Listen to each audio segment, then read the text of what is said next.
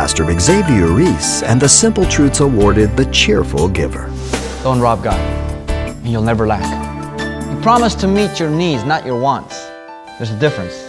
I can attest to you, without any exaggeration, that I have had difficult times in my life, at the beginning of the Lord, specifically financially, you know what?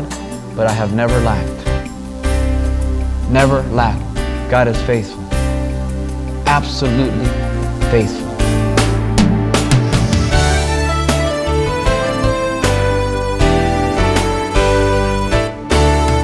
Welcome to Simple Truths, the daily half-hour study of God's Word with Xavier Reese, Senior Pastor of Calvary Chapel of Pasadena, California.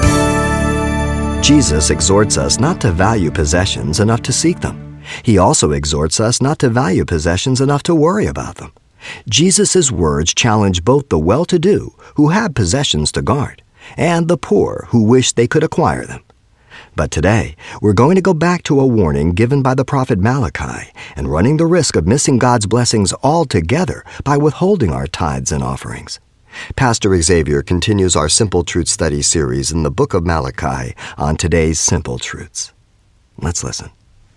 Malachi gives to us three sins which God himself charges his people with in view of his coming. And we find those in verses 6 through 15. And again, it's in this dialogue back and forth. God is the speaker. He's the one that's charging them. He's the one that's confronting them. He's the one that's pursuing them. The first sin that Malachi reveals to us is found in verses 6 and 7. They were disobedient to walk in God's word. Very basic. You have gone away from my ordinance. They chose to rebel against God's word. You have gone away. That's a decision. They not only chose to rebel against God's word as going away, but not to keep them, to disobey. You see, when you start walking away from something, already there's a whole setting of character to not even acknowledge. You have the knowledge, but there's no effort, no intent to obey that. From the days of Moses, even from Mount Sinai, even before when they left Egypt in the Exodus, they were rebelling, murmuring, melons, leeks. Give us all this. You bring us to kill us. Moses is up there getting the law, and they're down there having a sexual party. They had broken the law before it was even given to them. God brought them into the promised land. They said, oh no, there's so many big men there, and there's some wall cities. We can't go in there. So God made them wander for 40 years. And they thought that they knew better than God. Notice the declaration of God is repent in verse 7 also. The plea is, return to me. That's what the word implies. Repent. Repent. To change your mind, to change your direction, come back to me. The promise, and I will return to you. I'm amazed at God of his patience and his love towards us. I will return to you. Once again, he offers repentance. The declaration of man is depraved. The end of verse 7. In what way shall we return? They walked so long in the ways of sin, they didn't see evil any longer. They saw no need of repentance because they couldn't see the evil they were in. But notice the revelation of God's consistency in verse 6. For I am the Lord, I do not change. Therefore, you are not consumed, O sons of Jacob. And so God here really declares directly to them that because he is the Lord and he doesn't change, that's the only reason they're still around. In what way is he consistent towards Israel? First, his love for them. Remember the book of Hosea? Hosea's wife Gomer, the perfect illustration and type of Israel, and their Hosea, type of God. In spite of her adulterous relationship, in spite of her rebellion, God says, take her back, go buy her out of the slave market, bring her back, sanctify her unto you. Now you're mine. That's God's constant picture of love for Israel and his people. But also his consistency in the covenant. He made a covenant with Israel. He cannot lie. And therefore he pursued his remnant. and his consistency in hating sin. For this reason, they were not consumed. His provisions, repentance. His promise, to the remnant. But he always gives provisions. No one will ever stand before God and say, you didn't give me a chance. No one will be able to stand before God and says, it was unfair. Their second sin was that they were dishonest in their wealth and giving to God's work. Notice the first one was in their walk, now to God's work. This we find verses 8 through 12. Notice that God declares their need of repentance from robbing him. This is God's answer to their sarcastic denial at the end. In what way shall we return? God says, will a man rob God? Yet you have robbed me, but you say, in what way have we robbed you? He says, in tithes and offerings. Now, one simple way that God confronts them is, you want me to give you one illustration of how you're robbing me, what you should turn from? Why does he choose finances? Because finances is the heart of the Christian character. This is their crime, Christian character. Now, you know how I feel about finances, and if you've been here for any length of time, and if you've been with us from the beginning, we never make any pleas for money. We never have cookie sales. We never take pledges. We never do anything. We teach you the Word of God, and when we come across the Scriptures when it comes to giving, we hit it like anything else, and we leave it there. We hear a lot of pleading for money on Christian TV, on radio. We hear so many people, even from the pulpit, saying, if you don't give, we're going to go off the air. Well, thank God, go off the air.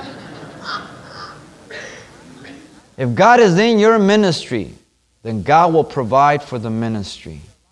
As you teach God's people, you pray and depend upon God, and if God doesn't supply that way, then the writing's on the wall. Close the doors. God is big enough if He's in it. And so there is that extreme. And so a lot of people are turned off to Christianity because of money. And rightly so, because when you talk to somebody who doesn't know the Lord, they tell you about, oh, Christians, they're just a bunch of flakes. All they want is money. And I have to agree with them that based on the evidence that they see, their conclusion is right. But such should never be the case. And so you've got extremes teaching from one end to the other today, pressuring people to give. And then on the other extreme, they're using carnal means to get money. And they use the principle, if you would give one to God, God will give you 10. Bunk, lies. And so people use carnal means to motivate people, and so they get carnal responses. The Bible never teaches that. Yet you have robbed me, God says. Their response again, sarcasm and indifference. In what way have we robbed you? And so he declares in tithes and offerings. Notice in verse 10, the first portion, bring all the tithes into the storehouse. All the tithe. You see, in the law, there were many different tithes that were given to Israel. There was a 10% that was to be given for service of the first fruits. And you find that in Leviticus 27, verse 30 through 33. Every 10th goat, every 10th sheep, everything like that. And God says, when you come to the 10th one, if the 10th one is healthy and the 9th one, which is yours, is anemic, don't switch them on me, otherwise both of them are mine. Why did God go through all the detail? Because He knows the evil heart of man. People often ask me, should I give to the Lord from my gross or my tithe? Again, it shows our heart. Did God say, you want me to save all of you or part of you? You want me to forgive your big sins or just the little sins? Our heart. It's a heart problem, people. We have a hard time with money. There was a 10% for the Levites and their inheritance and the service in Numbers 18, 26 through 28. And also Deuteronomy 12. And then there was a 10% every 3 years for the poor and the widows in Deuteronomy 14, 28 through 29. But if you add up all the stuff of the Old Testament, Israel gave up to 30%. Now, We use the word tithe as a carryover to the New Testament. But the New Testament principle is not tithe. It's not 10%. The New Testament principle is from your heart and hilariously and liberally. Again, people always ask me, and I always take them back to God. You go to God. I'm not going to tell you what to give. I'm not going to tell you how much to give. That's between you and God. All God asks of each of us is to do what He's called us to do. And that's not to rob Him. God declares a curse on him in verse 9. You are cursed with a curse, for you have robbed me, even this whole nation. So they let that go. Hey, forget it. But notice there in the rest of verse 10, God declares a twofold reason for the tithe. Bring all the tithes to the storehouse, that there may be food in my house, and prove me now in this, says the Lord of hosts, if I will not open for you the windows of heaven and pour out for you such a blessing that there will not be room enough to receive it. Now, two reasons why they were supposed to bring the tithes to the storehouse. And the storehouse meant the temple. They had these different rooms. Remember Nehemiah chapter 13, verse 4 through 13. He had gone back to Jerusalem. Then when he came back, the high priest was in cahoots with this heathen, and he had married his daughter, and he had given him a room to stay there, and they had thrown out, and the Levites had gone back to the field to work, and the temple wasn't being taken care of, and he went around beating them, pulling out their hair, and just rebuked them, put things in order. I like Nehemiah. He's a man of action. Man of action. He didn't put up with anything. He loved God. He put things in order. So to perpetuate God's house and God's work, it's the first reason he says. You see, and listen to me well, it is a shame that God's people have to go begging to the unbeliever to continue and perpetuate his work. When we get on the air and make big pleads, it makes the enemy of God to blaspheme God. There should never be pleads. As people are taught from the pulpit, and God raises each church to be self-sufficient for the building, for the staff, for the evangelism, for the missions, for everything. If God's people, in proportion, God has worked it out, that if we all do our share, we will never lack.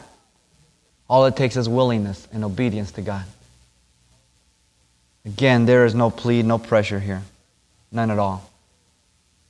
I would rather die than ever beg for money. You know why? Because I want to trust my God. I want to be like Him. So to perpetuate His house and His work. But secondly, for testing God's faithfulness to bless them. Prove me now in this, tithings and offerings. Now, here is where people manipulate carnality. They say, if you give one, He'll give 10. Wrong. Wrong. People teach today that if you're really spiritual, the evidence of your spirituality is you have money. They teach this. All positive confession people. As if money is an evidence of your spirituality. Paul tells Timothy that those who think that godliness is gain, they're depraved and get away from them. I guess Jesus didn't have enough faith, huh? Because he had a group of women that ministered unto him financially for his ministry. He never owned any realty. Just the clothes on his back. He was buried in a borrowed tomb. Poor Jesus had no faith. He didn't know about faith and faith.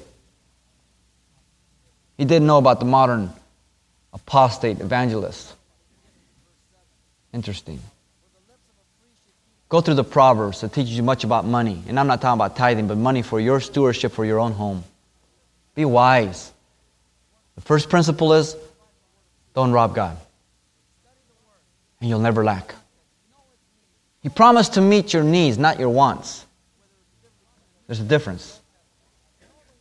I can attest to you, without any exaggeration, that I have had difficult times in my life, at the beginning of the Lord, specifically financially, you know what? But I have never lacked. Never lacked. God is faithful. Absolutely faithful. Remember the widow who gave the 2 mites. Jesus says, come, disciples, look. These guys are giving all their tithes of everything in big display. And she has given more than all of them put together because she gave of her livelihood. They gave of their surplus. If we are sincere, most of us, it doesn't hurt to provide for the things of God. It doesn't. Now, some of you, it does hurt. And God honors you more than He does us. But God looks at giving a lot different. He doesn't look at how much we give. He looks at how much we keep. He says, she gave of her livelihood. They gave of their surplus. The perspective's different. Totally different. See, God can be glorified more through our pennies than through the thousands of just a couple. Am I denying and despising one or the other? No. But that's God's department. You and Him. You and Him. He declares the blessing in verse 11 and 12. How it will be. He will rebuke the devourer for your sake, so that he will not destroy the fruit of the ground and the vine and all of that. We read about that in Amos. We read it in Hosea. We read it in Haggai. And God's judgment, when they were holding back from Him, He would wipe out their crops. And so how will God bless you if you are obedient and giving? In many different ways. In wisdom and knowledge and provisions and open doors. It's not always financially, though it can be. But when somebody tells you if you bless God financially, He's going to bless you back, that's a lie. God may do it, but it's not an absolute principle. And it's a carnal motivation. It's a wrong motivation. And people should be ashamed when they do that. You give because you want to give, and you're just expressing your appreciation to God for all He's done and all He's given. He's so good. He finishes off in verses 13 through 15, their third sin, they were defaming God by their words. This is their conduct. Their conduct. He says there, your words have been harsh against me, says the Lord. Yet you say, what have we spoken against you? You have said, it is vain to serve the Lord. What profit is it that we have kept His ordinance and that we have walked as mourners before the Lord of hosts? So now we call the proud blessed, for those who do wickedness are raised up. Yes, those who tempt God go free. Notice first, God charges them of speaking to one another against God. Be careful. There's a progression here. You walk away from God's word. You refuse to obey it. Then you start robbing God, and not only in tithes, but in different ways. And all of a sudden you come to the place where you start talking bad about God. Now, you begin by talking bad about God's people. And in talking bad about God's people, you're talking bad about God. But after you get tired and you run out of people, then you move to God. Yeah, I gave God my life, and what did He do? He messed me up. He promised me all these things, and where am I? These are true responses, people.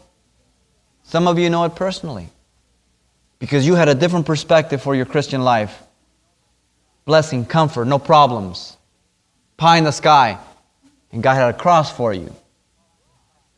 And you turn the corner and say, whoop, a cross? But He never deceived you when He called you, because He called you by and through the cross. But somebody misrepresented the cross. You got the wrong perspective. They were talking to one another against God. They stand in contrast to those in verse 16 who were talking to one another about the goodness of God. The same scenario, same time. Those who are walking in self-will, those who are walking in God's will. You're walking in God's will, you talk to one another. Man, the Lord good. That's so neat. Isn't He great? Look what He's done. Look what He's doing. Look what He's done for me. God's so good. I deserve... I mean, you're talking to one another. You're just edifying God. Why? Because you're walking in the Spirit, in obedience. But if you're not, then you're saying, oh, God, I can't believe Him. Look what He did. Look at the charge. You have spoken harsh words against me, strong words. The denial. What have we spoken against you? They're consistent, all right. So God quotes their words in verse 14. You have said, it is vain to serve the Lord. What profit is it that we have kept His ordinance and that we have walked as mourners? First, it is vain to serve God. Empty. Is it empty to serve God? Listen, it's empty to serve yourself. It is empty to put yourself as God. It is empty to put yourself as the one who calls the shots. That's emptiness. You want to be fulfilled? Get your eyes off yourself. You want to be empty? Get your eyes on yourself. It is not an empty thing, a vain thing to serve God. It is the most fulfilling, joyous thing that you can ever do. If you're not serving God, all you're doing is complaining, criticizing. But you start serving God and you start getting a little perspective of the blessing and the difficulty and the frailty of all and how imperfect we all are, and you start becoming a little more compassionate, a little more understanding, a little more graceful, a little more open. You know, it's like the guys who are watching a boxing match. You're sitting there and you say, "Oh, that dummy, why didn't you do this?" Well, get in the ring. Let's see you show him. Let's see you show him, hot stuff. Too many guys sitting in the pews telling, well, they should do it this way. Well, show us. Show us how to do it. Jump in with both feet. Secondly, what profit is there that we have kept His ordinance? First of all, they're lying. And then they say, we walked in mourners. Another says, self-affliction. Yeah, I'm so spiritual. I deny myself. I put up with all this stuff. Yeah, you know. Come on, man. What have you left behind? You've left nothing but hell and damnation. That's really what we left. And so he quotes their words. Hypocrites. They're blind by their sin.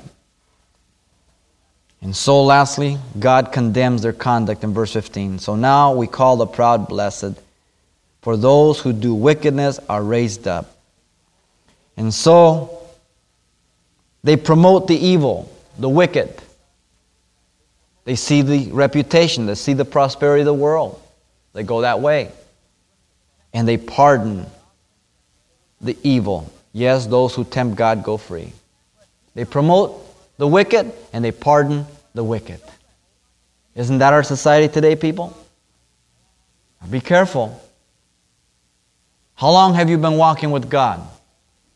Remember, it's been 139 years since they had come back from captivity. They had heard Haggai, Zechariah, they had Ezra, they had Nehemiah, and they got to a point they says, well, maybe God isn't coming. Maybe it's not worth serving God. How long have you been serving God? Are you coming to those same conclusions? And then when God confronts you with your sin, you say, where have I robbed you? What harsh things have I said about you? Are you insensitive to God's pursuit of you? Are you blaspheming God in such an attitude? Mark these three sins. They are the sins of God's people, not the non-believer. The sins of God's people. And if we don't stay in love with the Lord, people, you're going to get disillusioned, disheartened, discouraged, and you will become callous. You've got to stay in the grace of God, in the love of God, so that God can mold you and shape you into a godly man and woman. So mark these three sins. Don't be disobedient to walk in God's word. You better walk in it. Don't be dishonest in your wealth to give to God. And also here towards the end, be careful that you don't defame God, slandering Him. It's a mark of bitterness. Let me tell you, you've got two choices in life. Either you get bitter or you get better. But your choice is yours and yours alone. Pastor Xavier Reese, summarizing the three important simple truths we draw from Malachi's confrontation to the believers of Malachi chapter 3. And you can hear this message again if you like online anytime by selecting today's date at the radio listings link at calvarychapelpasadena.com. And just before we close, let me take a moment to mention that copies of today's study, simply titled The Sins of God's People, are available on CD for only $4. And we'll be including everything Pastor Xavier shared with us the last time we were together as well. Now, once again, the title to ask for is simply The Sins of God's People, or just mention today's date. You can request your copy by writing Simple Truths, 2200 East Colorado Boulevard, Pasadena, California, 91107. Again, that's Simple Truths, 2200 East Colorado Boulevard, Pasadena, California, 91107. And thanks for mentioning the call letters of this station when you get in touch. This helps us track the effectiveness of this ministry in your area. And then join us for more Simple Truths next time with Pastor Xavier Reese.